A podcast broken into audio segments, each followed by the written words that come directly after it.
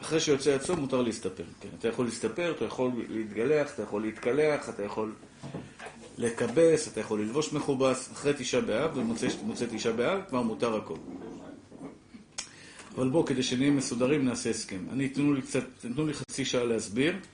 בעוד חצי שעה, אם יש לכם שאלות, תשאלו, ואז אני אגיד לכם לחכות עוד חצי שעה, ואז בעזרת השם, מסוף השיעור, ככה נספיק את כל החומר בסייעתא דשמיא.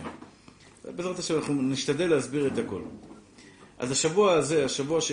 מה שנקרא שבוע שחל בו תשעה באב, אנחנו למדנו מה מותר לקנות, מה אסור לקנות, מעיקר הדין, מותר לקנות בדבר האבד, דבר, למשל אם יש סלים, אם יש מבצעים, אם יש כל מיני, למשל חוזה שאתה רוצה לחתום, מותר לחתום חוזה, כי זה דבר האבד. אם לא תחתום חוזה, יבוא מישהו אחר ויקח לך את הדירה. או מותר לסגור אירוסין, אם עכשיו יש לך כלה שאתה, מה שנקרא, רוצה אותה, ובשעה טובה ומוצלחת רוצה להקים איתה בית נאמן בישראל, בדיוק, שלא יבוא מישהו אחר ויקח לך את הכלה. גם זה, גם זה מותר בתש... בתשעת הימים. בשר, אנחנו נוהגים שלא לאכול בשר, חוץ ממי שחלש. מי שחלש, חולה חס ושלום, יולדת, מעוברת, מי שנמצא בדיכאון עמוק והרופא אמר לו שהוא צריך הרבה סטייקים כדי לחזק את גופו, וכן, וכן על זה הדרך. גם כן יהיה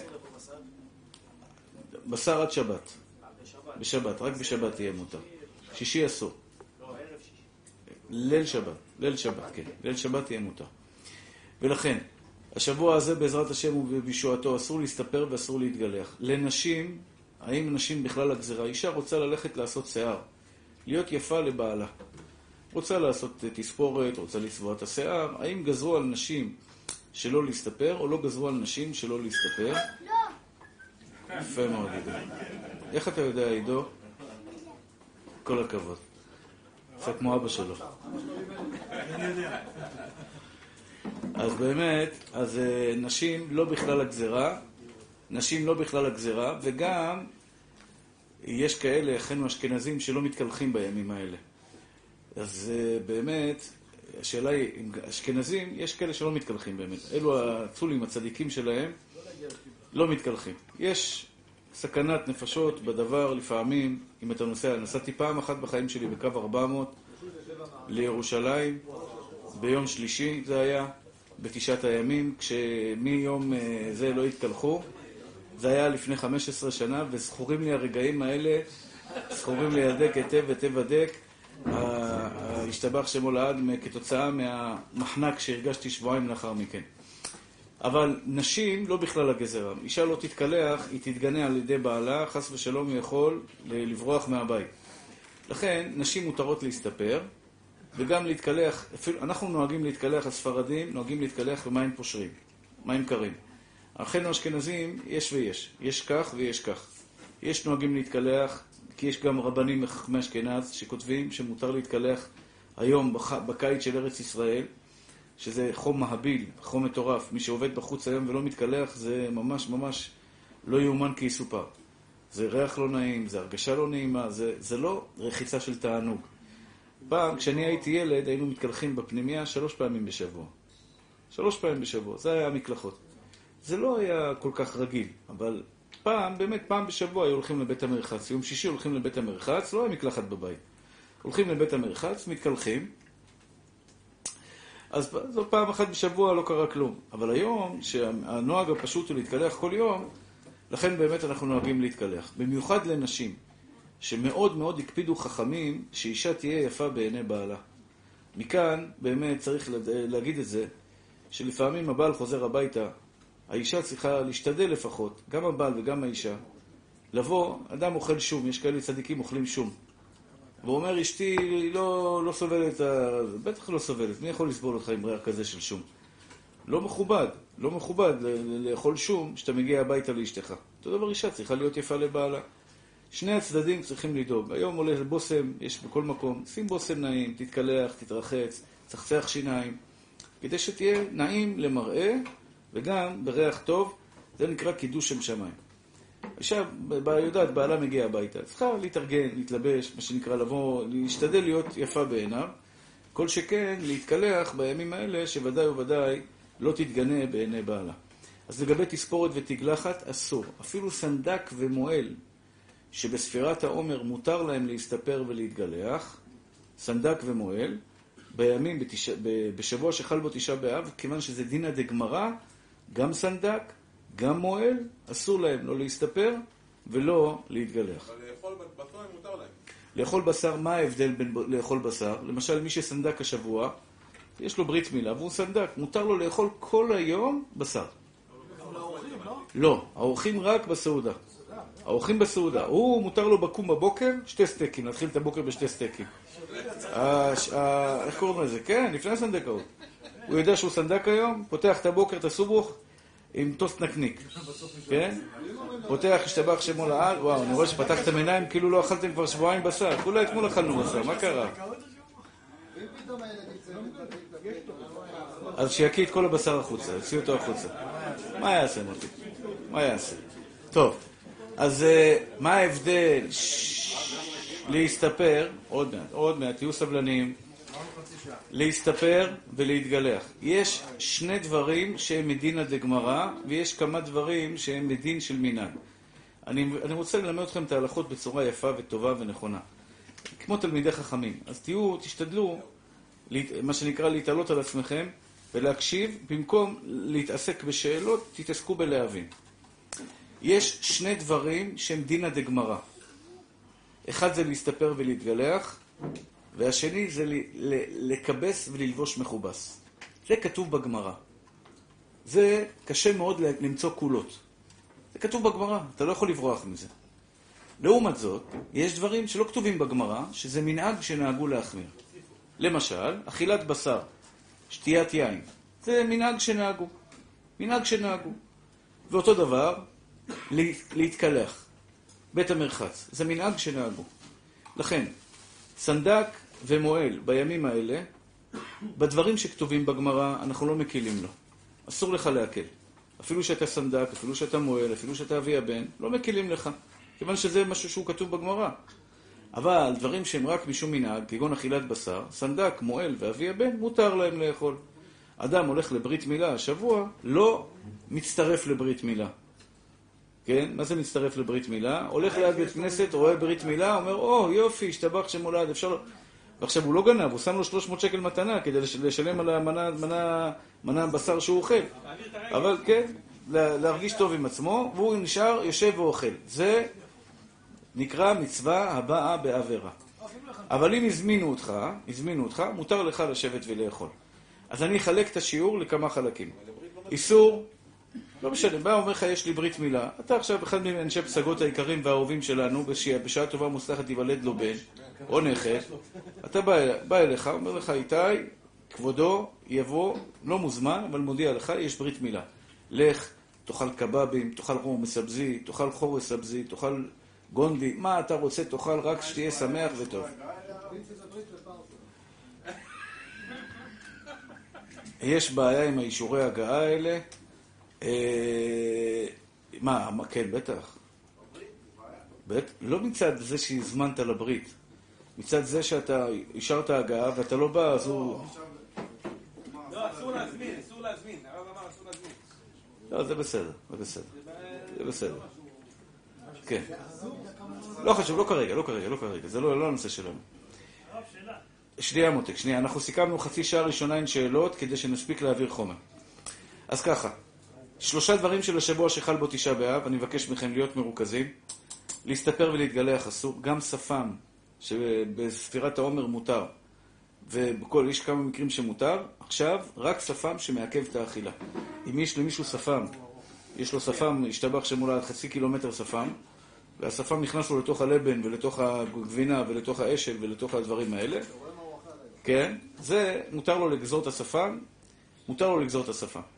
אבל אם זה לא מפריע לאכילה, שפם קטן, אפילו שהוא מפריע לך, מגרד לך פה בשפתיים, אסור לגלח, ב- ב- בסך הכל חמישה ימים.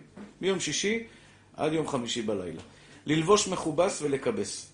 אוי, נשים עכשיו מה זה בלחץ, אשתי אומרת לי, איך אני יכולה לא לקבץ? כאילו זה שנה ראשונה וכאילו אני המצאתי את ההלכות. היא צועקת עליי. כועסת עליי. מה, אני לא יכול לקבץ? אמרתי לה, מה אתה רוצה ממני? אני כתבתי את התורה, אני מהדר סיני, מה אני סך הכל, סך הכל אה, מעביר את זה, מעביר את ההלכות. אין מה לעשות. מגבות, מה, בעיה עם המגבות. אז זהו.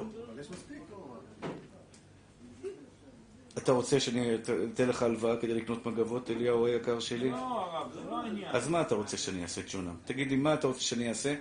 אתה רוצה שאני אשנה את העולם, אשנה את מתן התורה? תן לגוי, תן לגוי. לא, גם אסור. גם אסור. ברוך אתה אדוני, אלוהינו, מלך העולם, שהכל נהיה בדברו. אסור, ששש, אסור לכבס, אסור לכבס בתש- בשבוע שח- בשבוע שחל בו תשעה באב, ואסור ללבוש מכובס. אני חוזר, אסור לכבס ואסור ללבוש מכובס. לקב... שנייה. זה למדתי ביום רביעי, לימדנו פה ביום רביעי. שאסור ללבוש מכובס. אתה לא ידעת את זה שאסור ללבוש מכובס? וואי, וואי, וואי. אוקיי, אני אתן לזה פתרון. אני אתן לזה פתרון. טונים גופייה וזה? כן, תחתונים, גופייה וגרביים אפשר. אה, יש לי הפרעת קשב וריכוז. בסדר, אבל ת, ת, זה שואל אותי, זה שואל אותי, זה שואל אותי, זה שואל אותי, המוח שלי מתפזר בין כולם, ובסוף אני לא אעביר לכם את השיעור. אז אני יודע שזה קשה. אני יודע שזה קשה לו לשאול שאלות. תדאג להם לטיפות, תן להם כמה טיפות. כל אחד שיקח טיפה. כן, אליהו בסדר ברוך השם. תקשיב. תשמעו מתוקים שלי. אסור לכבס בגדים אפילו על ידי גוי. אפילו על ידי גוי אסור ללכת עכשיו ולכבס בגדים. זה איסור אחד. עצם זה שהאישה מכבסת, זה פעולה אסורה. חוץ מכיבוס לילדים עד בני שלוש-ארבע, שאי אפשר בלי לכבס להם בגדים, זה, זה, זה. אותו דבר נשים, סליחה, מניקות. יש להם הרבה תחלופה, הם צריכים, יש להם אה, כל החלב וכל הבלגן הזה. גדר חולה, גדר חולה. בדיוק. גדר חולה, אפשר להקל להם. גם ללבוש מכובס וגם לכבס בשבילהם. אותו דבר, ילדים קטנים כמו שהזכרתי. מותר לכבס בשבילהם. לגדולים אסור לכבס. מגבות, הרב יצחק יוסף הראשון לציון, מרן הראשון לציון שיהיה בריא, אומר שאסור לכבס מגבות. יש מקום, פוסקים שאומרים שמותר לכבס מגבות בימים האלה, לכתחילה ראוי להחמיר. כי יצא מפיו של הראשון לציון. יצא ראוי להחמיר. כלומר, אמרה לי האישה, מה אני אעשה עכשיו? אין לי מגבות, אין לי מספיק מגבות. יש לי מגבות בשביל יומיים שלושה. אחרי זה אין לי מגבות. אמרתי לה, תקני מגבות. תקני מגבות. מותר לקנות מגבות, כן. מותר ללכת ולקנות מגבות. מה? יותר מותר, יותר קל לקנות מגבות חדשות ולשים אותן על הרצפה חמש דקות, או אפילו להשתמש בהן ככה, מאשר לכבס. הסברתי לכם, ג'ונן, אמרתי לכם כמה פעמים, לכבס כתוב בגמרא מפורש שאסור. דבר שמפורש בגמרא שאסור, קשה מאוד להתיר אותו בכולה ככה מהשרוול. צריך, מה שנקרא, הרבה הרבה הרבה אה, אה, אה, תצדקה והסברים למה יהיה מותר. כרגע, אמרתי לך, יותר קל... שמעון, שמעון, גמרא זה ברזל. זה ברזל. אתה יודע מה זה ברזל? ראש בקיר, כמו שאתה הולך ראש בקיר. גמרא זה ברזל. אתה לא יכול ימינה ושמאלה. מה שכתוב בגמרא ונפסק להלכה בראשונים, יקפוץ, תקפוץ לשמיים, תרד, יתהפך כל העולם, לא ישתנה מילה אחת בגמרא. עניתי לך, כי זה לא כתוב בגמרא, יפה מאוד. נראה לך שהתימנים היו עושים משהו נגד הגמרא? חס מלהזכיר, חס ושלום. הספרדים נהגו חומרה מעצמם נגד הגמרא. לא כולה, חומרה. זה ברזל שזה מותר, אבל אני רוצה להחמיר, מותר לי להחמיר. הבנת? לא, לא, לא בהכל, לא בהכל, לא בהכל. בדין בשר. נכון. שמעון אוהב לשחק אותה כאילו הוא אוכל בשר. הוא לא אוכל בשר, הוא משחק אותה. הרב, אם אשתו של מושיקו מכבסת, אני יכול לקחת את טוב. טוב, נמשיך הלאה. לא, חס ושלום, שלא יהיה, שלא יהיה שמץ של זלזול. שנייה, אני כבר אשמע אותך מתוק. שלא יהיה שמץ של זלזול בגמרא, רבותיי. גמרא, מה שכתוב בגמרא, יתהפך העולם. כך אומר החזון איש, יתהפך כל העולם כולו, לא תתבטל הלכה אחת שכתובה בגמרא. גמרא זה הלכה למשה מסיני, זה הכל נמסר למשה רבנו במעמד הר סיני. או תקנת חכמים. ולכן, הסברתי לכם בצורה הכי יפה שאפשר. אמרתי, בשר לא כתוב בגמרא שאסור. לכן, יש קהילות שנוהגים להתיר, ויש קהילות שנוהגים להחמיר. זה מנהג שנהגו בשנים אחרי הגמרא. בזה אפשר, לימינה שמאלה, בסעודת סיום מסכת, סעודת ברית מילה, אפשר להקל בזה. אבל בכיבוס, בכיבוס, אסור להקל. רק אם יש צורך אמיתי, כמו חולה. בן אדם עכשיו נמצא בבית חולים, לא ילבש מכובס, מה הוא יבוא עם בגדים? הנכדה שלי עכשיו בטיפול נמרץ. אני אלך להיכנס אליה בעזרת השם, לבקר אותה. אז אני צריך לבוש חלוק, סטרילי. אני אלבש לא מכובס? אסור, זה חיידקים. הילדה שתהיה בריאה היא, מאוד מאוד אה, במצב עדין. אתה מבין? ודאי שמותר ללבוש חלוק. ההורים שלה יכולים ללבוש ולהיכנס לחדר, לחדר אה, טיפול נמרץ עם, עם בגדים מכובסים. אותו דבר, ב, איך קוראים לזה? בבית אה, מלון. בית מלון, אתה בתור בעל בית מלון, אליהו, שמעון היקר, יהיה לך בתי מלונות בעזרת השם בכל רחבי תבל. וישאלו אותך, רבי שמעון, מורנו ורבנו ועטרת ראשנו, האם מותר להחליף סדינים בבית מלון, שנשאיר לאורחים את הסדינים משבוע שעבר? ואז כמובן אף אחד לא יבוא לבית מלון שלך. התשובה היא, מותר להחליף סדינים במקום שיש צורך. אז אני חוזר. לכבס אסור. אל תחפשו קולות, די. אסור. חוץ מ... ואמרתי לכם חוץ מ... חולים, בתי חולים, אה, בתי מלון, אישה מעוברת, צריכה עכשיו בגדים מסכנה, מעוברת, אה, סליחה, מניקה או אחרי לידה, היא צריכה עכשיו בגדים חדשים, לא, היא לא יכולה ללבוש בגדים לא מכובסים, מותר לה. אנשים שהם חולים, קטנים, פחות מגיל 3, 4, 5, שכל היום מטנפים את הבגדים שלהם, אז מותר לכבס בשבילהם.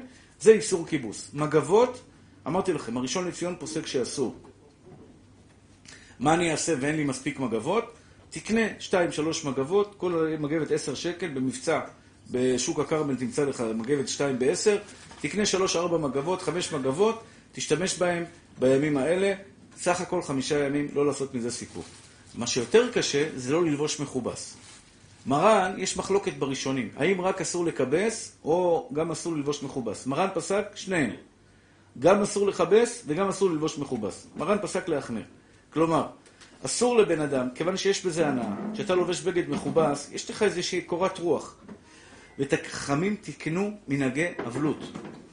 חכמים תקנו מנהגי אבלות בשבוע שחל בו וביום תשעה באב. הסיבה שנהגו מנהגי אבלות, וזה אנשים לא קולטים. זורקים על הרצפה, יש לי שכן, בתשעה באב יש מחלוקת האם מותר ללכת עם נעליים או אסור ללכת עם נעליים. כן. הוא מחמיר שהוא לא הולך עם קרוקס, הוא לא הולך עם נעלי ספורט, הוא לא הולך עם נעלי בד, הוא הולך עם גרביים. אתה רואה, זה הולך בכביש עם גרביים. פעם אחת, במשך 17 שנה שאני גר שם, הוא לא אמר לי בוקר טוב, לא אמר לי שלום, ולא לא, לא, לא התייחס, וכל השכנים שלו בבניין הוא לא מדבר איתם. זה בן אדם בטבחתי דיוונה, אין שכל בלירה, אין שכל, אין דאגות. למה? אני, הוא צדיק, שתבינו, הוא צדיק יותר ממני. בחומרות הוא צדיק יותר ממני. רק הוא לא מבין שמנהגי האבלות הם נועדו לא בשביל שתתאבל. מה חז"ל רוצים שתסבול?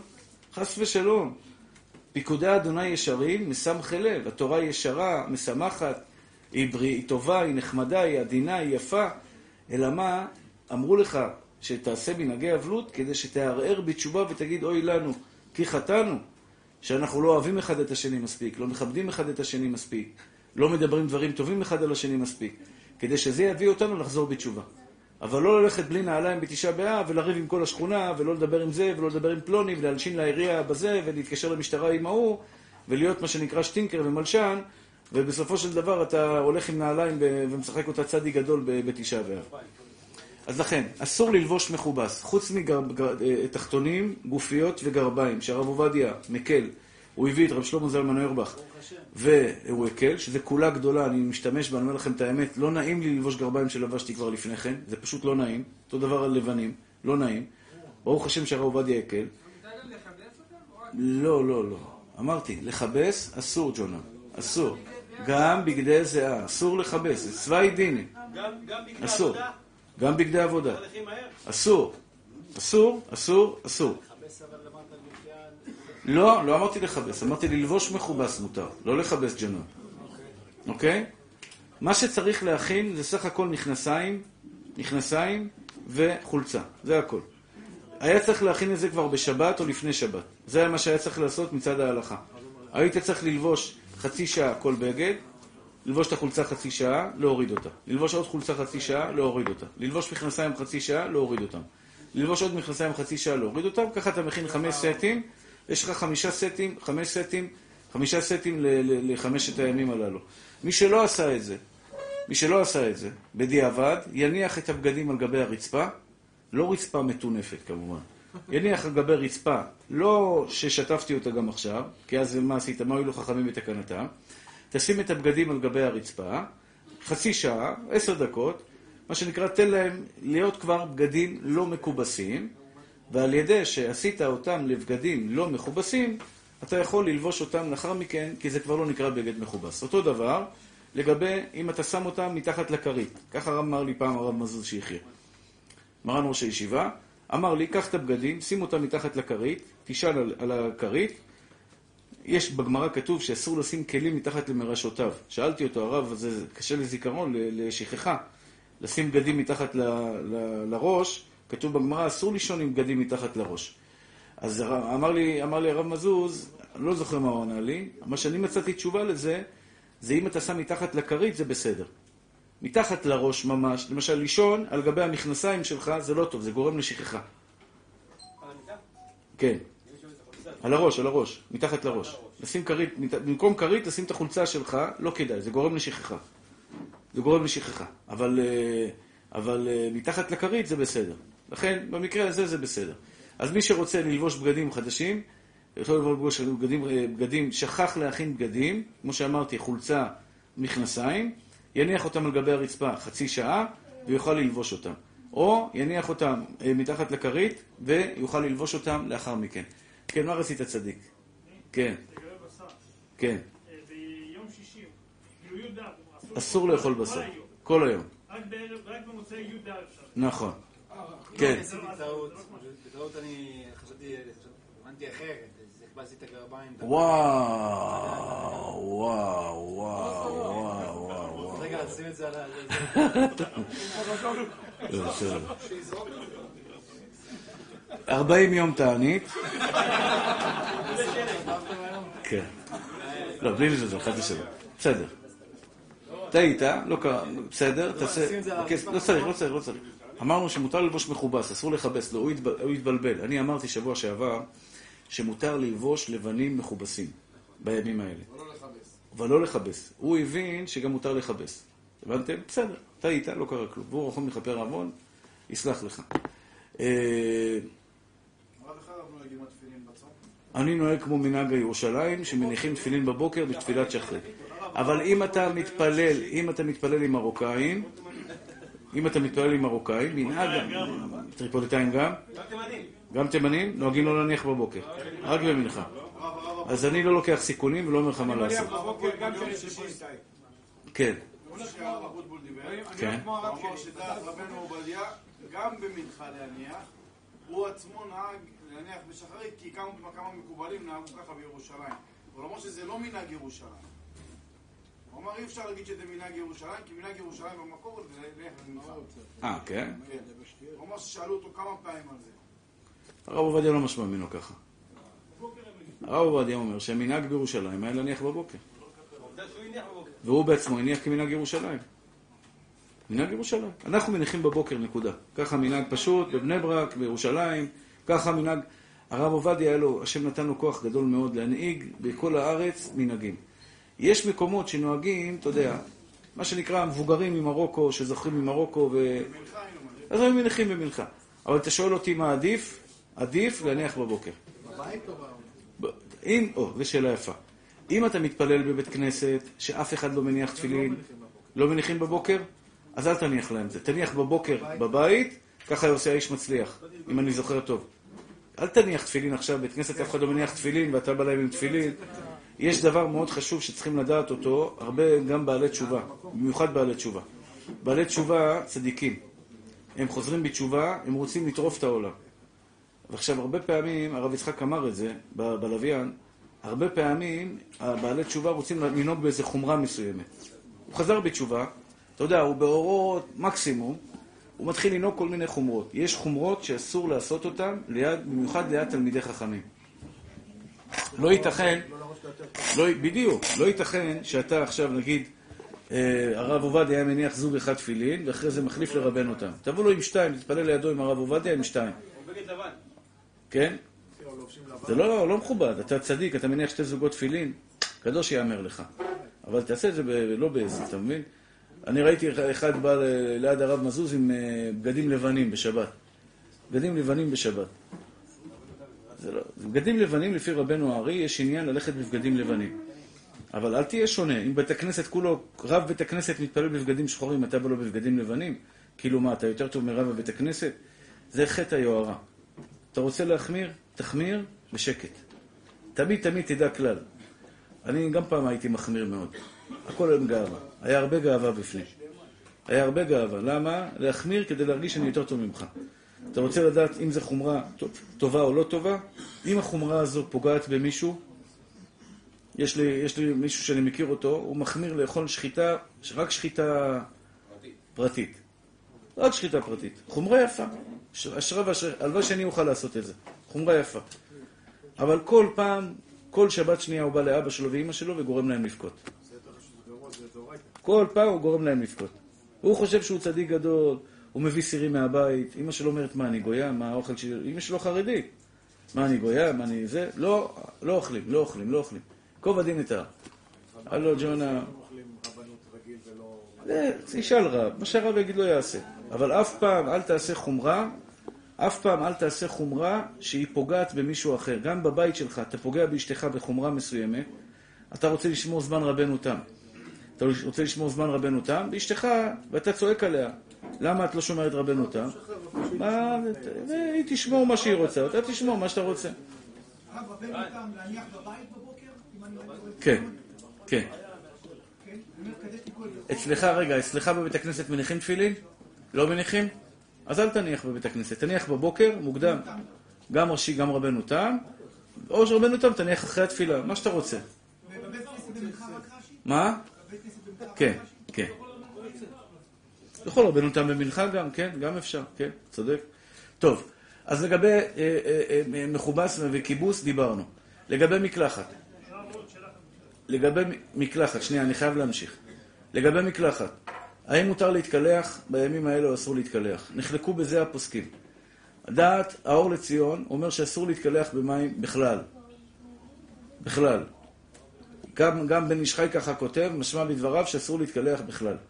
אבל המנהג פשוט כמו מרן רבנו עובדיה יוסף, המנהג פשוט בכל תפוצות ישראל, המנהג כמו הרב רבנו עובדיה יוסף, שמותר להתקלח במים קרים עד פושרים. קרים עד פושרים. להתקלח במים חמים, נהגו להחמיר. נהגו שלא להיכנס לבית המרחץ. כך כותב הרמב"ם, וכך כותב מרן. שנהגו שלא להיכנס לבית המרחץ. אבל מים קרים ופושרים, מותר. לפעמים, אני אגיד לכם את האמת, אני היום התקלחתי, הרגשתי שבמים קרים זה לא מוריד לי את ה... אני, אני לא נקי, משהו מגרד לי בגוף. קצת העליתי למים חמים, כמה דקות, להוריד את הסבון. לפעמים, כשמורידים את הסבון במים קרים, הסבון לא ממש יורד מעליך. לא יודע, אולי זו שריטה שלי, אבל... אה, אליהו אומר, כן, זו שריטה שלך.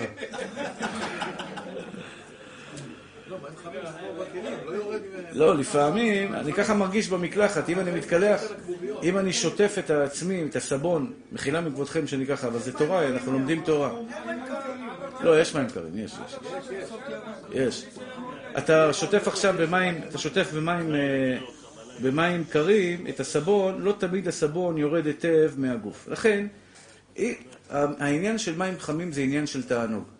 לפעמים אתה פותח מים חמים, מתקלח, השתבח שמו לעד, עושה אה, מנגינות, מתחיל לשיר במקלחת, זה אסור.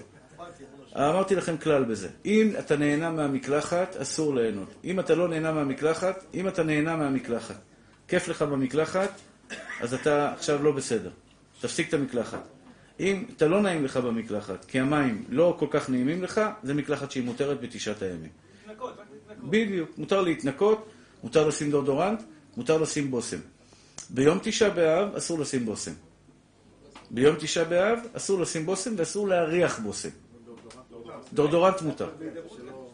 שכן? שמה, על בושם? מה, בתשעה באב? לא, הרב עובדיה אוסר. הרב עובדיה אוסר. טבק מותר להריח, כן. טבק מותר. הרב עובדיה אוסר. הרב עובדיה אוסר. טוב, רבותיי היקרים.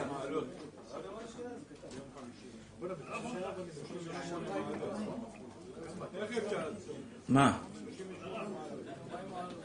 תהיה במזגן.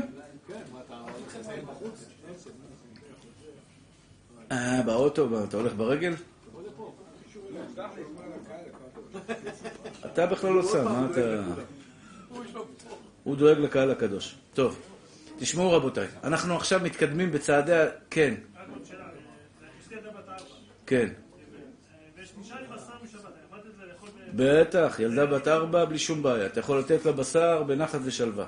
הרב עובדיה סובר עד גיל בר מצווה, עד גיל 12 לילדים ו-11 לבנות, לבנות מותר להם לאכול בשר. הוא סובר שהיום ילדים הם נקראים חולים, ילדים שיהיו בריאים, אם לא תיתן להם אוכל נורמלי, כמו שיש פוסקים אומרים בתשעה באב, לתת לילדים לאכול לחם ומים.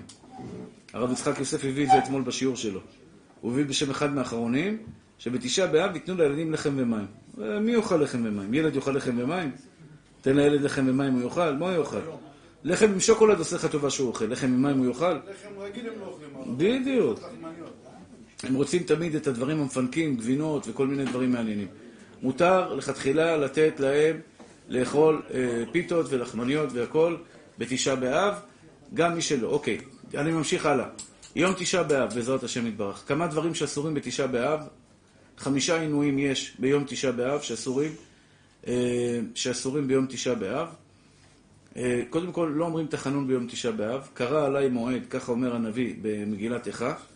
ובעזרת השם, בגלל שיום תשעה באב יהפך ליום שמחה ויום טוב, לכן לא אומרים תחנון ביום הזה. יש לזה כמה הסברים, לא ניכנס כזה, כרגע ל- ל- לעניין הזה. יום תשעה באב אסור בכמה דברים. אסור באכילה, כל בית ישראל צריכים לצום ביום הזה. אסור בשתייה, מעוברת ומניקה צריכה להתענות. כך אומרת הגמרא. אמר רבה, מעוברת ומניקות משלימות כשם שמשלימות ביום הכיפורים, כך צריכה להתענות גם בתשעה באב. ככה תיקנו חכמים. רק מה, יש יוצא מן הכלל, למשל, אישה שהיא מעוברת, ויש לה חס ושלום סוכרת הריון, יש לה הריון בסיכון, יש לה כל מיני דברים שחס ושלום, יש בהם איזשהו חשש, חשש קל שבקלים לסכנה לעובר או לאימא בשעת ההיריון, או שיש לה סחרחורות, או שיש לה הקאות, או שיש לה כל מיני דברים כאלה, הרי שהגברת הזאת היא פטורה מתענית. אותו דבר לגבי מנקת. מנקת שהרופא אומר לה, או שהחלב שלה ככה בצמצום. החלב שלה בצמצום. ויכול להיות שייפסק החלב בגלל העניין הזה של הצום. אכן, והרופא אומר לה שיכול להיות שייפסק החלב, מותר לגברת הזאת לאכול בתשעה באב. הרופא לא אומר לה, היא מרגישה חלשה, היא אישה בהיריון. היא מרגישה שחלשה, היא יודעת, היא היא צדיקה, היא נמצאה הכל. יש מושג של לב יודע מרת נפשו. בדיוק, אז זה בסדר. הגברת, אתה צודק, לפעמים אישה מעוברת, אפילו אישה לא מעוברת. יש נשים בטבען, ההמוגלובין שלהם תמיד על הפנים, נמוך, על הפנים. אישה חלשה. כן, אנמיה, חלשה. יש נשים צמות, השתבח שמו לעד, בריאות וחזקות. יש נשים צמות, אתה רואה אותן ב-12 בצהריים, אני מתעלפת, אני מתעלפת. יש מושג שמובא בהלכות יום הכיפורים. לב יודע מרת נפשו. ת- תגיד לגברת, מה שאת מרגישה, תעשי. מרגישה שאת לא יכולה לצום? את חלשה מדי? לכי תאכלי. תאכלי כרגיל. בסדר? תשאיר את זה בידה. במיוחד אם יש לה יראת שמיים. אני, אני לפעמים, אין לי תשובה. מתקשרת אליי אחותי בשעה 12, כואב לי הראש מיגרנה. לכי תאכלי. מיגרנה, זה פיצוץ, פיצוצי על. מה זה מיגרנה? השם ירחם ויציל. מי יכול לסבול מיגרנה? זה כאבי תופת. זה חולה שאין בו סכנה. תהיו חכמים בבקשה. אל תבואו ביום האחרון לרב, או ביום תשעה באב, תתקשרו, הרב, יש לי כולסטרול גבוה ולחץ דם גבוה, אני צריך לצום או לא צריך לצום. מי שיודע שיש לו איזושהי בעיה רפואית, שיכול להיות שהוא לא צריך לצום, כגון כליה אחת, או חס ושלום בעיות בכליות, אבנים בכליות, או חס ושלום יש לו אה, אה, אה, סוכר גבוה, כל מיני דברים כאלה, מה שיעשה הצדיק הזה, ילך לרופא, יש רופאים יראי שמיים, יש אה, זה, שישלל רופא מה, מה המצב, לפי המצב הרפואי שלו, האם הוא צריך לצום או לא צריך לצום. עכשיו, זה לא צריך להיות פיקוח נפש, שימו לב. רבותיי, להקשיב. זה לא צריך להיות פיקוח נפש. וואי, אני- אתם מתרדמת פה מושלמת, מה קרה היום? לא, אין שאלות, אין שאלות, אבל תקשיבו, מה זה קשור? אין שאלות, אבל אתם לא מקשיבים. אני חוזר עוד פעם. חזקאל, עבדאללה,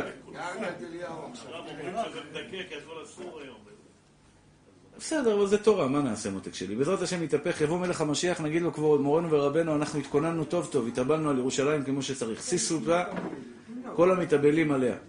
כל המתאבלים עליה. ולכן, ולכן, אה, אה, בתשעה באב, בתשעה באב, אה, חולה שאין בו סכנה, למשל יש לו חום, יש לו אנגינה, יש לו נפיחות בראש, שהוא שם קרח כל הלילה, או כל מיני דברים כאלה שיש לו משהו שנקרא, מה שנקרא חולה שאין בו סכנה, הוא שוכב במיטה, הרי הוא פטור מהתענית. אישה שילדה, מסכנה, הייתה אישה עם הבת שלי בבית החולים, אחד מהת, מהתלמידים שלומדים אצלנו בכולל, לידה שקטה, בעוונות הרבים. חודש שביעי, חודש שביעי, תינוקת, הכל היה בסדר, יש לו ארבעה בנים בבית והיא הייתה תינוקת. הוא חיכה לזה כל כך הרבה, חודש שביעי אין דופק, בעוונות הרבים. היא ילדה אותה תינוקת בלידה רגילה. אבל אין, את ה- בעוונות הרבים, אין, את הקול שבא לאחר מכן. אז הוא בא לשאול אותי אם אשתו צריכה לצום או לא צריכה לצום. היא יולדת תוך 30 יום ללידתה, פטורה מהתענית לחלוטין. אני חוזר, יולדת תוך 30 יום ללידתה, פטורה מהתענית, ולא משנה אם זה היה בניתוח קיסרי, או שהיה בלידה רגילה, או ולד חי, או חס ושלום ולד שלא חי. בדיוק. כיוון שהגוף עבר טראומה, כיוון שהגוף עבר טראומה, כלומר עבר את התהליך של לידה, שהגמרא אומרת שאיבריה מתפרקים, 30 יום אחרי, אני פה, אני פה, לא, תשעה באב, מה הוא כבר?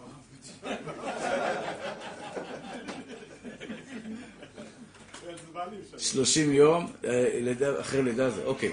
אז בואו נעשה סדר מהר, מהר, מהר, מהר, מהר. מה יש לנו בתשעה באב? מה הדברים שאסורים בתשעה באב?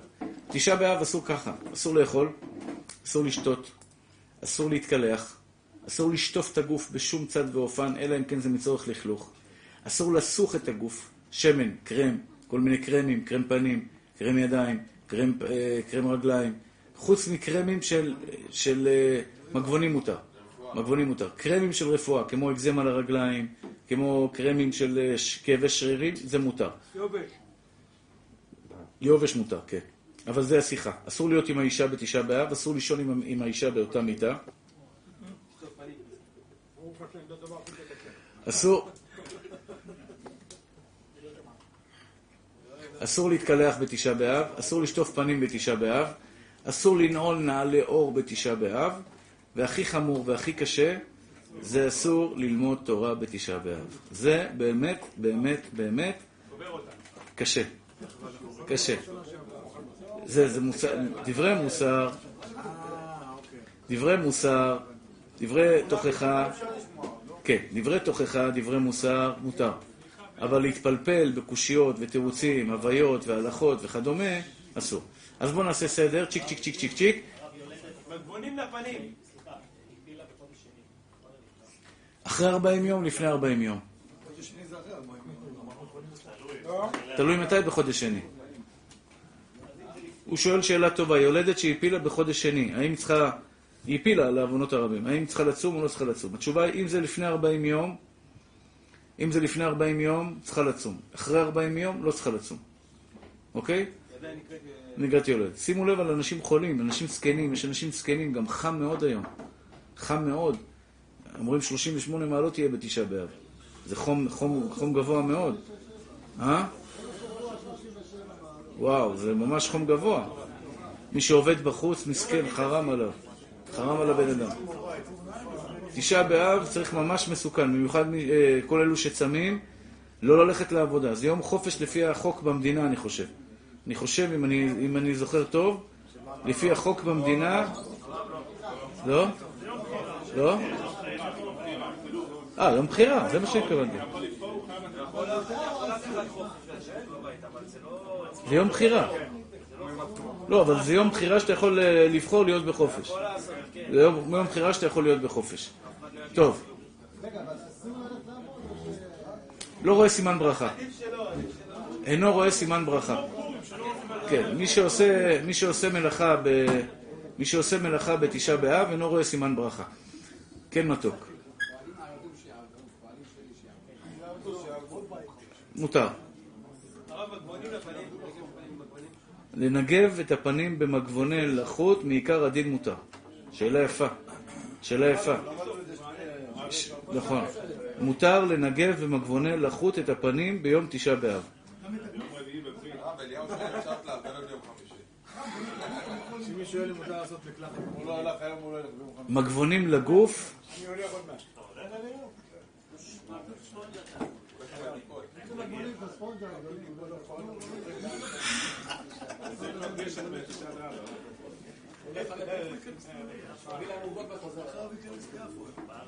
טוב. מגבונים לגוף, האם מותר מגבונים לגוף? אם התלכלכת. אם התלכלכת, ודאי מותר. אם אתה מזיע ואתה רוצה להעביר מגבונים?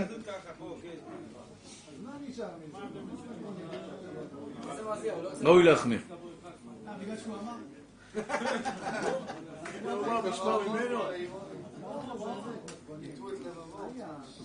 אתה חושד בי שבגלל שהוא אמר, אמרתי לך אסור? היום באת, אני רואה קצת אה, הברגה רופפת, ברוך השם. טוב. ה- אה, סעודה מפסקת, וואי, שכחתי, סעודה מפסקת, וואי, השתבח שמו לעד. מה הברית ביום רביעי? מזל טוב, נו. הרב בוטבול אמר עד חצות יום, מקסימום עד אחת וחצי? כן, עד אחת וחצי זה... כן, כן, זהו. יותר מזה אסור לאכול בשר. סעודה מפסקת, תקנו חכמים, שסעודה אחרונה לפני תשעה באב, יש בה כמה כללים, זה נקרא סעודה, כמו סעודת אבלות, חס ושלום. מה יש בסעודה מפסקת? הכלל בזה שאסור לאכול בסעודה מפסקת שני תבשילים. אני לא חושב שצריך להאריך יותר מדי בדיני סעודה מפסקת.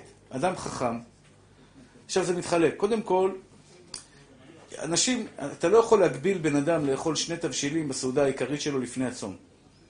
אתה מבין? אתם מבינים מה שאני מתכוון? האדם, הגוף הולך לקראת צום של 24 שעות. הוא צריך לאכול מה שנקרא לשובע. עכשיו, חכמים תיקנו שאסור לאכול דבר, ש... ש...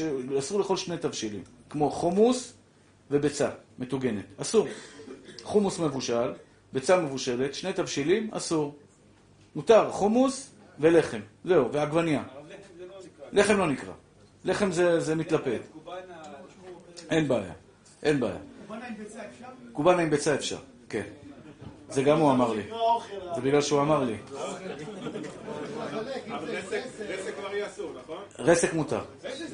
רסק זה לא תבשיל. רסק... למה אתה מתעצבן, עובדיה? למה אתה מתעצבן, ג'ונה? תימני לקחת לו את הרסק, הוא כמעט משתגע. בנחת, בנחת. בנחת, בנחת. הרב נרק לקראת תבשיל? בטח, ודאי. ודאי. עוד דבר שמתבשל, יפה, כל הכבוד, הבנת יפה, יש לך מסקנה של בלש. מסקנה חריפה מאוד. תבשיל, תבשיל, תשמעו מתוקים שלי, במקום לסבך אתכם, יש עניין לאכול לחם וביצה בסעודה מפסקת. תשמעו, הסכיתו, שמעו והחכימו מתוקים שלי. יש עניין לאכול לחם וביצה בסעודה מפסקת, עם מעט מלח ולשתות כוס מים וזהו. או עדשים, עדשים או ביצים. כן? לכן, אפשר למרוח, אפשר למרוח גבינה או כל מיני דברים כאלה. עכשיו, לכן אני אומר, בשעה, בשעה שש, בשעה חמש וחצי, תאכל ארוחה מלאה, דגים. סעודה מפסקת גם לא אוכלים דגים. סעודה מפסקת לא אוכלים דגים. אז אני אומר, בגלל שיש לנו כל כך הרבה מגבלות בסעודה מפסקת, תאכל בחמש. מה אתה רוצה? יש היום סטייק טונה, אשתי, כשתהיה בריאה, קנתה לתשעת הימים סטייק טונה, זה כמו בשר. סטייק, זה יבש קצת, אם את אישה, אשת חיל, יודעת אה, לבשל אותו טוב, זה כמו סטייק, ממש כמו סטייק. יש לך כל מיני פילה כזה, פילה כזה, פילה כזה. אטריות, חומוס, טחינה, באוכל יש בשפע, ברוך השם, ישתבח שמו לעד. בשעה שש וחצי, רבע לשבע, שבע לארץ, שים סדין, שים כרית על הארץ, קר על הארץ, כל אחד יישב בפינה אחרת שלא יהיה זימון. אם יש שלושה שאכלו ביחד יעשו זימון, אבל עדיף שלא יעשו זימון. כי זה לא סעודה של שמחה, לא סעודת מרים. לא חייב, אני נותן לך עצה טובה. אני אגיד לך מה הבעיה אם לא תאכל לחם בסעודה מפסקת. אם אתה לא אוכל לחם בסעודה מפסקת, אז הסעודה המפסקת שלך מאיפה מתחילה? כבר מאה אחת. זה לא סעודה. הבנת? הרב בוטבול, ככה אמרו לי, לא שמעתי, הוא העיר הערה, הוא אומר, אנשים אוכלים בשעה שש ארוחה כיד המלך, ובשעה זה אוכלים ביצה, אוכלים ביצה, אז בעצם הסעודה המפסקת כבר התחילה משש, ועברת שם על כל, כל ההלכות של סעודה מפסקת. אז אני פתר, אמרתי, מה הפתרון? תאכל מה אתה רוצה. תאכל מה אתה רוצה. אתה מבין? תאכל מה שאתה רוצה. בשעה, בשעה רבע לשש, רבע לשבע. הבנת? אתה יושב ואוכל, יש עניין לאכול לחם. להגיד רחם השם אלוקינו על ישראל עמך ועל ירושלים ירח ועל ארץ המשכן כבודך. סעודה מפסקת, יושב על הארץ, לוקח לחם, יחד עם ביצה, הוא קצת טחינה, טחינה זה דבר שהוא לא תבשיל, הוא לא מבושל. אתה יכול מה שנקרא לאכול אותו, נאכל כמות שהוא חי, עם עגבנייה, לא יכול לשבת על הארץ, קצת מלח, לאכול את זה, לשבת, לשבת לבד, לשתות מים, לא לשתות עכשיו פינוקים, קולה ודברים כאלה, סעודה מפסקת. קולה תשתה לפני כן, אתה רוצה לשתות קולה על הבריאות, קולה מצמיא גם, בשביל מה אתה תשתה קולה? שים ברכת המזון החברה מפסקת? בוודאי, בטח, מה השאלה? פירות, פירות זה לא נחשב. פירות לא נחשב מאיזה, פירות וירקות לא. לא נחשב. רק תבשיל. אתה יכול לאכול לחם גם בסעודה של... אה, זה יהיה ברכה שאינה צריכה. יש שם ברכה שאינה צריכה. כן. של גאון, כן. שאלה של גאון, כל הכבוד. אה, ולכן, ולכן, הסעודה מפסקת, שימו לב. אני, אני אמרתי לכם עצה. העצה שלי, בשעה חמש תאכל מה אתה רוצה, בשעה שש תאכל מה אתה רוצה, רבע לשבע, שבע לארץ, שים כר- כרית על הארץ, טול ידיים, תאכל לחם. לחם גם זה דבר משביע. ייתן לך כוח לתענית בעזרת השם. עם ביצה, ביצה זה גם דבר משביע. זה חלבון ו- ופחמימות, תשב, תאכל, תשתה מים אה, מס- אה, הרבה, תעשה ברכת המזון, צחצח שיניים, אני ממליץ לצחצח שיניים לפני הצום, כי בבוקר יהיה אסור לצחצח שיניים, אסור לצחצח שיניים, צחצח שיניים לפני, לפני התענית, שים את הנעלי קרוקס, תלך לבית הכנסת, תתפלל ערבית, תקינות, ותשמע אחרי זה את השיעור. נכנס הצום בשבע ארבעים, שבע... בערך שבע וארבעים זה הסוף. שבע ארבעים זה הסוף. ת- עדיף קצת לפני. כמה, דקות לפני. ביביע עומר. יש שיעור בשעה תשע, איתי בעזרת השם, הקהל הקדוש מוזמן לצפוץ בזה ביוטיוב או במקומות האלה. אה, אפשר לראות את השיעור. פה, יהיה בשעה אחת. אני מגיע לפה יום חמישי בשעה אחת. הקהל הקדוש מוזמן שמעת מה הוא אמר? בשעה אחת. בשעה אחת אני פה. יש שיעורים עם הרב לסרי לפניי, ולפני כן הרב יצחק יוסף, נכון? הרב יצחק יוסף. אחרי זה אני בא לסודאי, כן. סודאי בערב, בשש. שש. בשש אני בסודאי, בעזרת השם. טוב, אז ככה, יום, ראשון, יום רביעי הבא הקרוב לא יהיה שיעור, אבל יום ראשון אחרי זה, בעזרת השם יהיה שיעור, כרגיל. יום רביעי בערב יש פה הרב זעיד. הרב זעיד ביום רביעי בבוקר, הקהל הקדוש מזמן, בערב. הלכות תשעה באב. הלכות תשעה באב, כמו שאמרתי, אסור לאכול, אסור לשתות, אסור לשטוף פנים בבוקר, קשה מאוד, אבל אסור לשטוף פנים. לכן הכולה של מגבוני לחות בפנים היא כולה מאוד יפה. לא נעים, אתה קם בבוקר, כולך עפוץ, כל כך זה. מה שמותר, אומר מרן, ליטול ידיים עד סוף קשרי האצבעות. כשהולכים לשירותים, נוטלים ידיים רק עד פה. כשקמים בבוקר, נוטלים ידיים רק עד פה. לא עד לפה, אלא עד לפה. זה הנטילת ידיים של הבוקר. יחד עם הבוים? יחד עם הבוהן, כן. יחד עם הבוהן, עד לסוף הפרקים.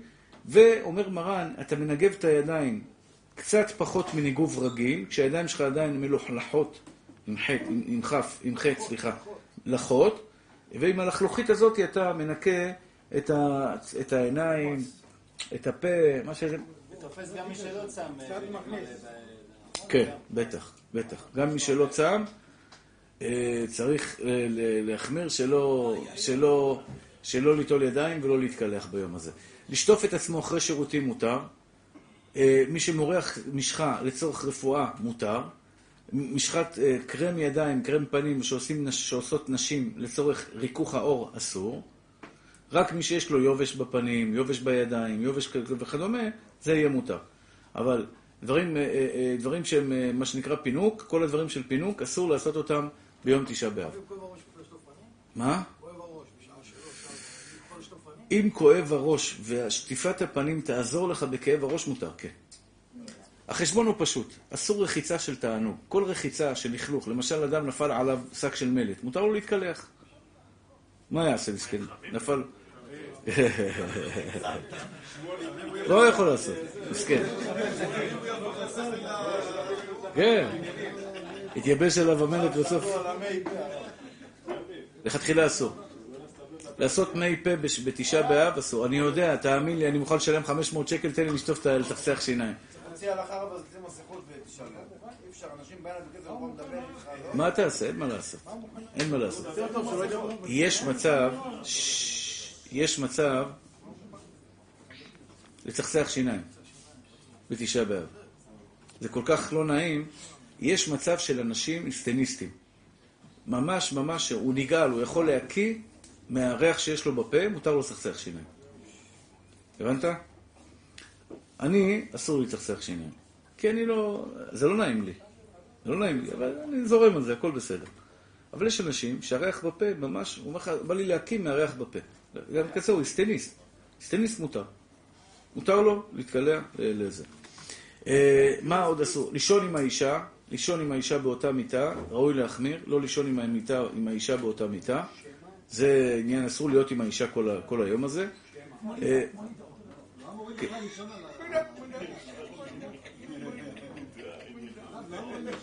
לא אמורים לישון על הרצפה, יש מחמירים לישון על הארץ ביום תשעה באב, יש מחמירים לישון על הארץ על מזרון, אבל מעיקר הדין, חומרה בעלמא.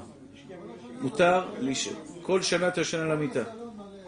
אה, כן? זה חוויה, אתה אומר. אבל זה לא חובה, זה לא חובה. אתה יכול לישון כרגיל. שעה. עוד פעם. לא. מתי? אחרי חצות או לפני חצות? לא, בלילה אסור. בלילה אסור. באושר עד 2.90 שרפרף, תהיה חזק. אה, מי שכואב לו אגב, אז רגע, תנו לי להסביר את זה בצורה מסודרת, בסדר? כותב מרן בשולחן ערוך, נהגו, אתם שומעים מתוקים שלי? הרב יצחק, אתה איתי בובה? נהגו לשב על הארץ בבית הכנסת. נהגו לשב על הארץ בבית הכנסת. עד חצות היום, שאז כבר נהגו לשבת על הכיסאות.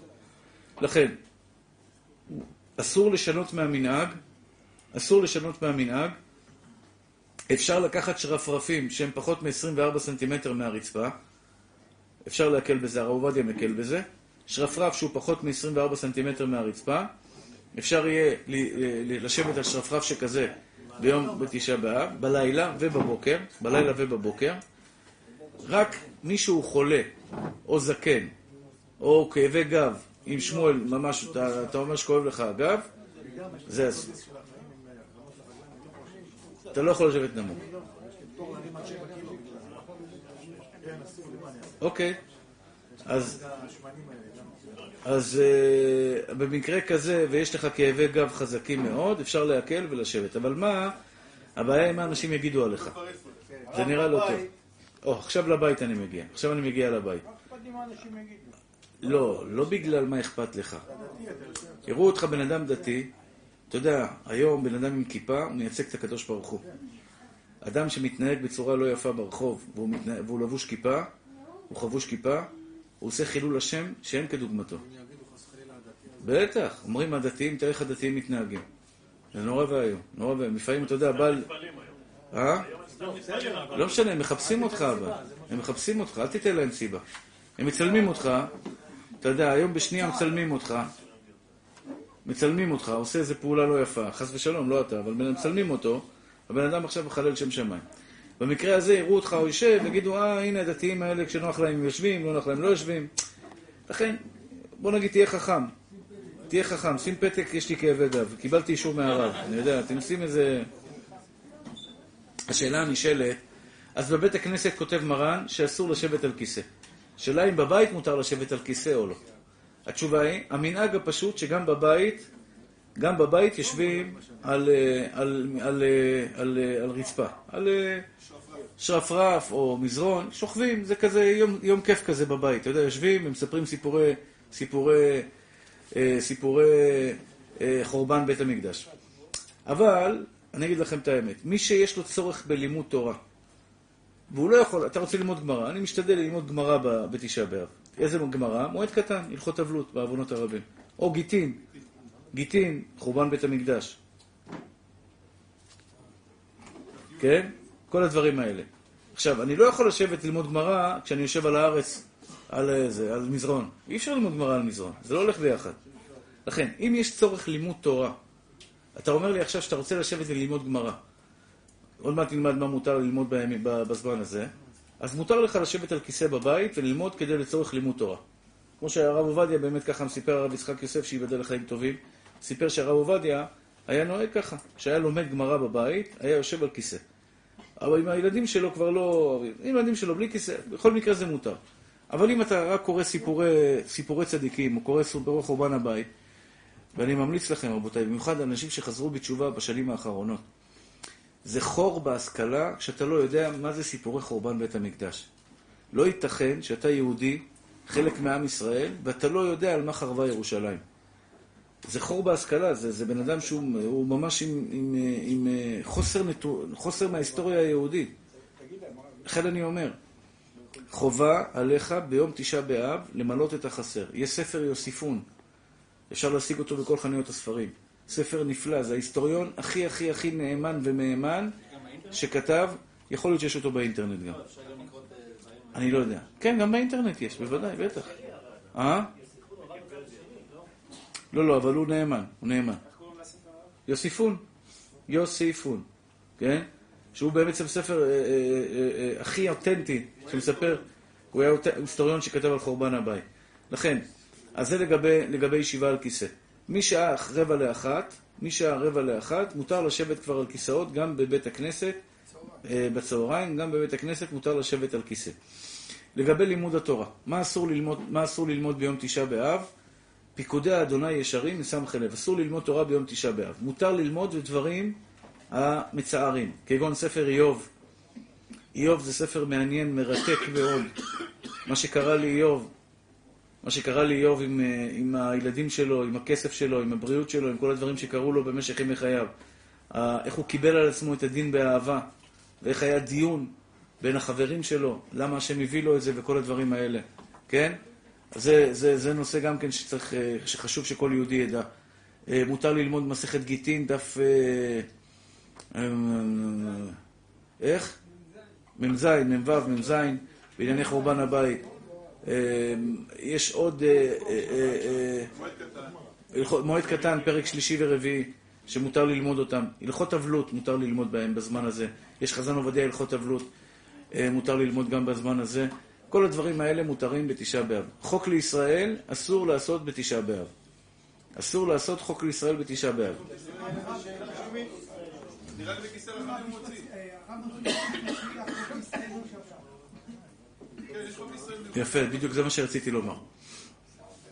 איש מצליח, הרב מצליח מזוז עליו השלום השם ייקום דמו, עשה חוק לישראל מיוחד ליום תשעה באב. שכלומר, תורה, נביאים, כתובים, משנה, גמרא וזוהר, שמדבר על ענייני חורבן הבית.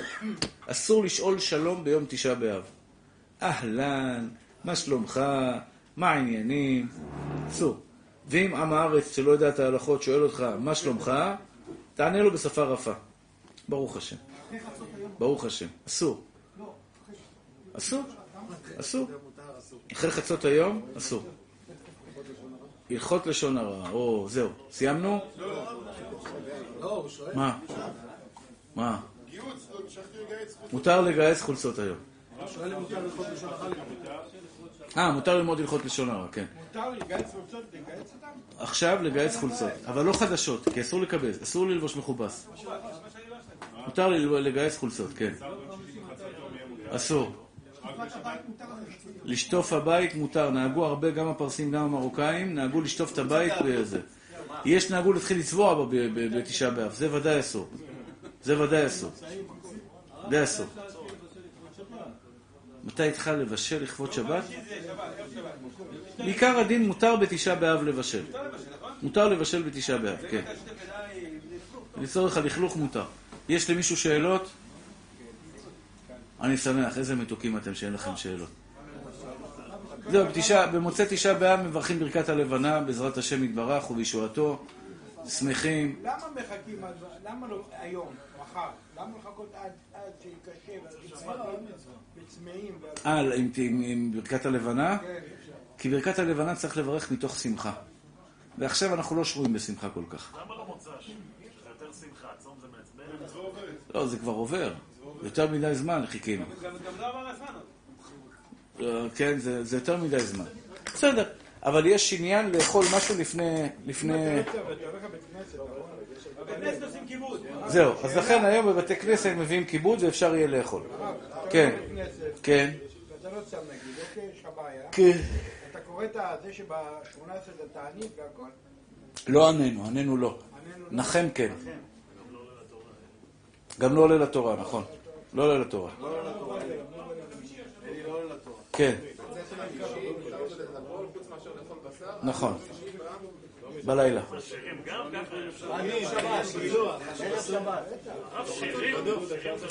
שירים לא מותר לשמוע במוצאי תשעה באב. יש מחמירים, מותר מעיקר הדין מוצאי תשעה באב. כן מתוק? רגע, אני לא שומע. אסור ללמוד תורה. קריאת שמע מותר. כל, דברי, כל נושא התפילה מותר. לא תקנו, לא גזרו חכמים על זה. מותר. כן. רק במנחה. כן. אין מישהו? אסור. לא? וואי, איזה טעות עשיתי שנתתי לכם אה, ככה לפתוח בשאלות. יא חביבי. נגמר לי הזמן. אסור. אסור לאכול בשר. קח כמה טיפות, אבל תשכח מזה אחרי חמש דקות. בסדר. איך? עד שלא תיקח טיפות היום ואתה לא תירגע. אני מבסוט. בלי טיפות, מה? אני מבסוט, ברוך השם. כן.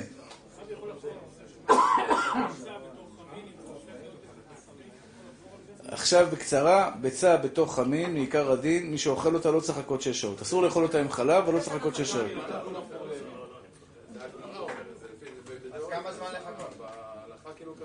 מי אמר לך את המשפט שאתה אומר עכשיו? בעזרת השם, הספר שלי עומד לצאת. הספר שלי עומד לצאת בעזרת השם בתוך שבוע-שבועיים. יש לי שם תשובה ארוכה. מי שיגיד לך, אתה תגיד לו הרב יגאל אמר בצו, הוא יגיד לך גמרא וזה, תראה לו את התשובה, יכול להיות שהוא יסכים איתי, יכול להיות שהוא לא יסכים איתי. בסדר מתוק שלי? שתיים אפשר. מה? ביצה בתוך המין אמרת. אה, לא צריך לחכות. שטוף את הפה ותאכל, מבינה? לא! קליפה, עם הקליפה. אם אם היה לך ביצה בתוך חמין, ביצה בתוך חמין, עם קליפה, עם קליפה, הוצאת קליפה, רק ביצה, אכלת רק ביצה, אתה יכול אחרי זה לשטוף את הפה, לשטוף ידיים ולאכול חלב. לא, זה אסור. זה אסור. אסור. טוב, הלכות לשון הרע רבותיי היקרים. טיפות? למי? שאלה יפה. האם מותר לקחת טיפות, טיפות של אה, ריח ניחוח אישל אדוני? יש מאמר הפסוק, קח לך סמים, נטף, שחלת וחלבנה, סמים ולבונה, זכה, בד ובד יהיה, ועשית שורות זה לזה. לא, חס ושלום. חס ושלום. אסור בשום פנים ואופן. לדבר לשון הרע יותר חמור מכל מה ששמענו ולמדנו היום. זה הכי חמור בעולם. ומי שמדבר לשון הרע היום, החתן שלי לקח טרמפ. כמה בחורי ישיבה, ככה הוא סיפר לי. וכמובן, אם הגיעו לדבר עליי, אז שאל אותו הבחור ישיבה, תגיד לי, הרב יגאל בבית באמת מקיים את מה שהוא אומר בשיעורים שלו? שאלה שרציתי לשאול כל הזמן. תגיד לי, הוא לא מדבר לשון הרע בבית? אתה יודע, פותח קצת על זה, פותח קצת על זה, פותח קצת על זה ופותח קצת על זה. ותאמינו לי, תאמינו לי, שאני יודע, בעצמי ובנפשי, שהקדוש ברוך הוא שונא לשון הרע. מתעב מדברי לשון הרע. וכל הברכה בחיים שלהם תלך מהם. אין לו ברכה באשתו, בילדים שלו, בפרנסה שלו, בתלמידים שלו. אין לו ברכה בכלום. כי הוא מחריב את בית המקדש יום-יום. יום-יום. מחריב את בית המקדש בשנאת חינם שהוא מלבה. ואין לך בן אדם שמדבר לשון הרע שגם לא משקר. אני חותם לך עליו שהוא שקרן. חייב להוסיף. היום בא לי מישהו, אומר לי, על איזה פוליטיקאי שתפסו אותו שעשה משהו וזה, אומר לי, מה נראה לך שהוא לא לקח? מה נראה לך שהוא לא לקח? הוא אמר לי, יש דיינים מושחתים. אמרתי לו, אתה קיבלת דאורייתא לשון הרע, ואם לא תעשה על זה תשובה, אוי לך מהיום הדין, אוי לך מיום התוכחה. כל מי שאמר לך פעם, פוליטיקאי כזה לקח, זה לשון הרע דאורייתא. אם קיבלת והאמנת, ואני אומר לכם, אחים יקרים שלי, אני אומר לכם, אל תאמינו ללשון הרע, לכן אומרת התורה, פרשת השבוע למדנו, שמוע בין אחיכם ושפטתם צדק. בא לך בן אדם, אומר לך, הרב, תלמיד שלך, סיפור אמיתי, תלמיד, בא, אומר לך, הרב, עשיתי תאונה, הבן אדם לא מוכן לשלם, הוא מוכן לבוא אצלך לדין תורה, אני אומר לך, הוא פגע בי מאחורה, הוא פגע בי מאחורה, אני יכול להראות לך תמונות, דפק לי את האוטו, לא מוכן לשלם. עכשיו, אתם יודעים שפגע מאחורה, בדרך כלל, זה, הוא אשם. הוא אומר לי, הוא מכיר אותך הרב, הוא מוכן לבוא אצלך לדין תורה. אמרתי לו, תשמע, אחי, אני לא אוהב דיני תורה. לצערי הרב, למדתי דיינות, אבל השנאה שיש לבן אדם אליך, שאתה פוסק נגדו, הוא, הוא לא... כל אחד מכם, כל אחד מכם, שיבוא אליי לדין תורה. אם אתה תצא חייב, 90 אחוז, לא 100 אחוז, 90 אחוז אמרתי. 90 אחוז שיהיה לך עין רעה עליי בסוף. כי הוצאתי לך כסף מהכיס. ש... טוב, אמרתי לו, בשבילך אתה תלמיד שלי שאני אוהב אותך מאוד, אין בעיה, תעלה אותו על הקו. הוא מעלה אותי על הקו, אומר לי, הרב, חכה רגע, אני שולח לך תמונות. הבחור השני. שולח לך תמונות. שולח לי תמונות. איפה המכה? לא מאחורה, בצד. אומר לי, הרב, תראה, תראה, תראה, תראה את התמונות? אמרתי לו, כן, תסביר לי, מה קרה שם? הבן אדם היה בנתיב הימני, רצה לחתוך שמאלה. נכנס בו. כלומר, התלמיד שבא אליי ואומר לי, פגע בי מאחורה, פגע בי מאחורה, והוא לא רוצה לשלם לי, והוא לא רוצה לשלם לי, זה שלפני דקה כביכול היה 100% זכאי ומגיע לו את הכסף, 100% חייב. לא, לא, לא. לא. הרב עובדיה היקר, אתה תלמד. של האחורה. אם אתה תהיה, אם אתה תהיה דיין, אתה תראה שאדם נגוע אצל עצמו. בן אדם, מרוב שהוא להוט על ממונו, אם אני הייתי במקומו, לא הייתי בא לרב בכלל. נראה לך.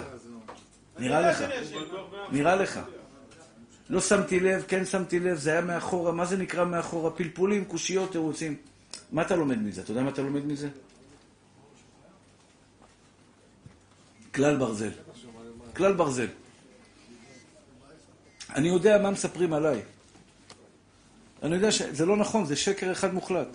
אתה מבין? כלל ברזל, אל תאמין לאף בן אדם. אפילו בא לך אישה, בוכה, עם נפיחות בעיניים. נפיחות בעיניים. שמה קרח כל הלילה. אומרת לך, בעלי היכה אותי. אני נפלתי בזה כמה פעמים. אישה מתקשרת אליי, לפני 20 שנה. בעלי, איזה תלמידים יש לך? היא צועקת עליי, איזה תלמיד יש לך? מכה אותי מכות נמרצות. הוא זרק עליי ספר טלפונים, זרק עליי זה. אתה מבין? אז, בזמן לפני 20 שנה. כן. הוא זרק עליי כרובית, הוא זרק עליי. כרובית הוא זרק עליו. בקיצור, אני מרים לו טלפון, צעירותי, בהתלהמות שלי, אתה יודע. אומר לו, אחי, מה, אתה מאה? אתה נורמלי? אתה מכה אישה? אומר לי, אני הכיתי את אשתי? אומר לי, עצבנה אותי. הגיעו לכעס, היה ביניהם כעס. רציתי לצאת מהבית, היא עמדה לי על הדלת, לא נתנה לי לצאת. אני מושך את הדלת, היא מושכת אחורה, היא מושכת את הדלת, מושכת אחורה. משכתי את הדלת, היא עפה עם הדלת. הזמינה לו משטרה, ישב במעצר, ישב פה, ישב שם.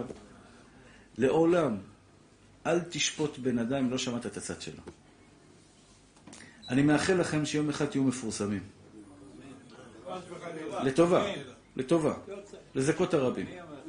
ואני אומר לכם, כשאתה תהיה מפורסם, כל דבר שתעשה, יהיו אנשים שיפרשו אותו לכיוון אחר. דבר אחד, אני רוצה שהציבור, יש לך בעיה עם יגאל כהן, תבוא אליי, תשמע את הצד שלי. אני לא אצליח לשכנע אותך? לא, לא אצליח לשכנע אותך, אבל בבקשה ממך. אל תשפוט אותי בלי לשמוע את הצד שלי. אל תשפוט בחיים שלך בן אדם, בלי לשמוע מה קרה לו. ויותר מזה אני אגיד לכם, גם אם שמעת אותו, כל עוד לא הלכת בנעליים שלו, אל תשפוט אותו.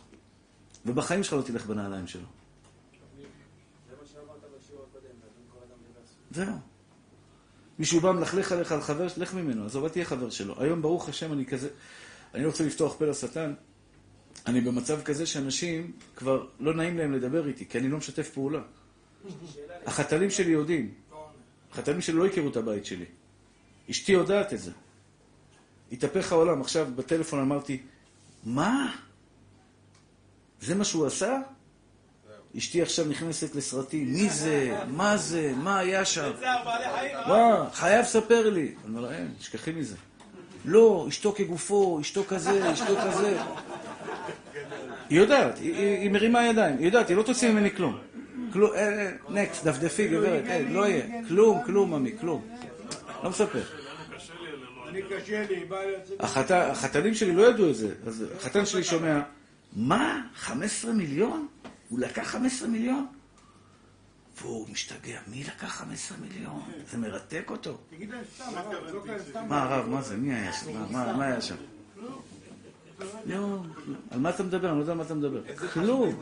אין, אין, אין, הרב אין. סתם תדבר בטלפון ותגיד 100 מיליון, ואז ישאל אותך מה, מה, ואין כלום, תדבר עם עצמך כאילו. הרב. תן להם את הראש שם בבית. שם. כל השנה אצלנו בבית ועושים. הרב, יש לי שאלה בקשר לשון הרע. יש לי שאלה קטנה.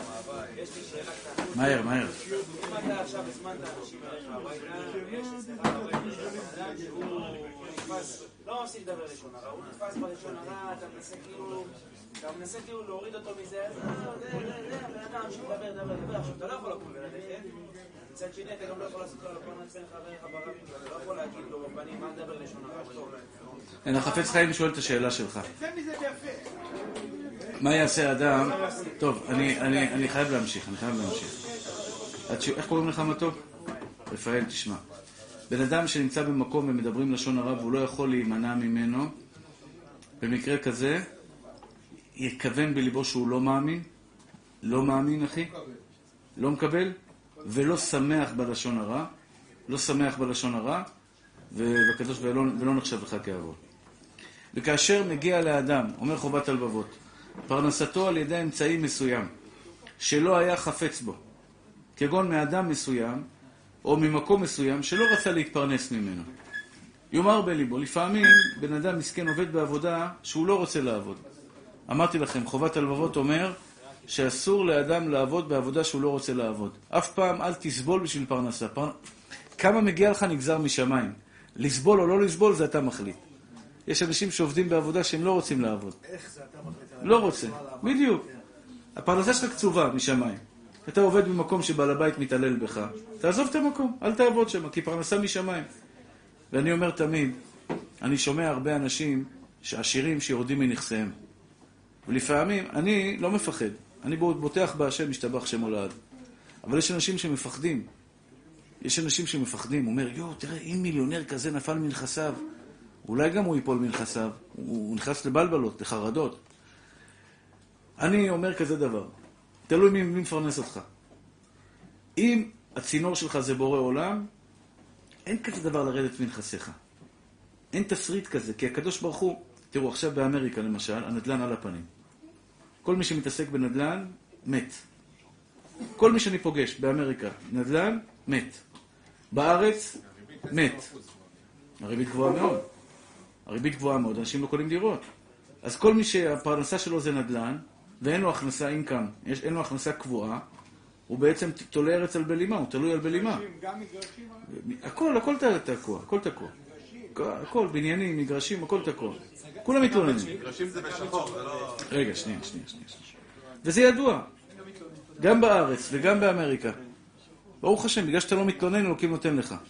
הבנת איך זה עובד?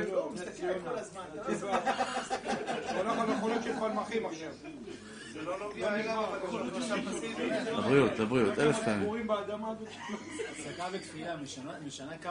בטח, בטח. תשובה, תפילה וצדקה מעבירים את רוע הגזרה. רבותיי היקרים והאהובים שלי, מי שמחובר לקדוש ברוך הוא, לא, לא, י- י- י- כפרים רשו ורעבו, ודורשי אדוני לא יחסרו כל טוב. נער הייתי, גם זקנתי, ולא ראיתי צדיק נעזב וזרעו מבקש לכם. מי שבוטח בקדוש ברוך הוא, ויודע שלא הנדל"ן מביא לו פרנסה, לא המניות בבורסה מביא לו פרנסה, אלא מלך מלכי המלכים קודשא בריחו, המלך הגדול, הנורא והאדיר, הוא זה שזה מפרנס אותו. לבורא עולם אין הבדל בין ריבית גבוהה לריבית נמוכה. לבורא עולם אין הבדל בין מיתון או לא מיתון, בין קורונה ללא קורונה. ואני אומר לכם, עדות חיה. נכנסנו לקורונה. תכניסו בחשבון, אין דבר שיעצור לך את הפרנסה בעולם. אם אתה מאמין בזה, לא יעצר לך פרנסה לעולם. זה חשבון פשוט. חשבון פשוט. אני אומר לכם, נכנס, נכנסנו לקורונה, אני זוכר את זה. אתם זוכרים את התקופה של החל"ת? כולם יצאו לחל"ת? הוציאו את כולם לחל"ת. כולם יצאו לחל"ת. לכם זה היה טוב, לנו ביטלו הוראות קבע. לא, אבל שם עבדו מהבית. אנשים יצאו לחל"ת, אנשים מקבלים הוראת קבע, יש להם הוראת קבע ליביע עומר. למי שאין הוראת קבע, שיחזור בתשובה מיד ויעשו הוראת קבע ליביע עומר. כן? יוצאים לחל"ת, מתקשרים ליביע עומר, סליחה, יצאתי לחל"ת, תעצרו לי את ההוראת קבע. הם לא ביטלו, עצרו. ואנשים באים אליי, המזכירות, ואתה יודע, אלו שנמצאים מסביבי, אומרים לי, הרב, אברכים גם ככה לא מגיעים לכולל. אל תשלם להם משכורת, תוציא אותם לחל"ת. מה לעשות? אין הוראות קבע, מבטלים הוראות קבע. אמרתי להם, על אפכם ועל חמתכם ועל ישתבח שמו לעד. שילמנו את כל המשכורות של הקורונה כאילו אברכים הגיעו על מלא, זה א', נכנסנו לקורונה 80 אברכים.